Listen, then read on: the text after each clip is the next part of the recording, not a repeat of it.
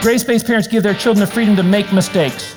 Transforming families through grace based advice. Here's Dr. Tim Kimmel with a Family Matters Minute.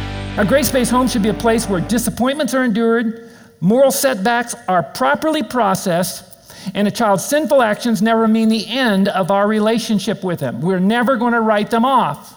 Now, all that said, that doesn't mean there isn't a response from us. There's things we may do when our kids make mistakes. Among the highest forms of grace for children who make mistakes are correction, discipline, and consequences. Because, see, grace based parenting recognizes that we're calling kids to a higher holiness, not a lower one. And when they're hardest to love is when they need love the most. This has been a Family Matters Minute with Dr. Tim Kimmel. Become our fan on Facebook and get updates on the ministry as well as grace based relational tips. More information is available at FamilyMatters.net. That's FamilyMatters.net.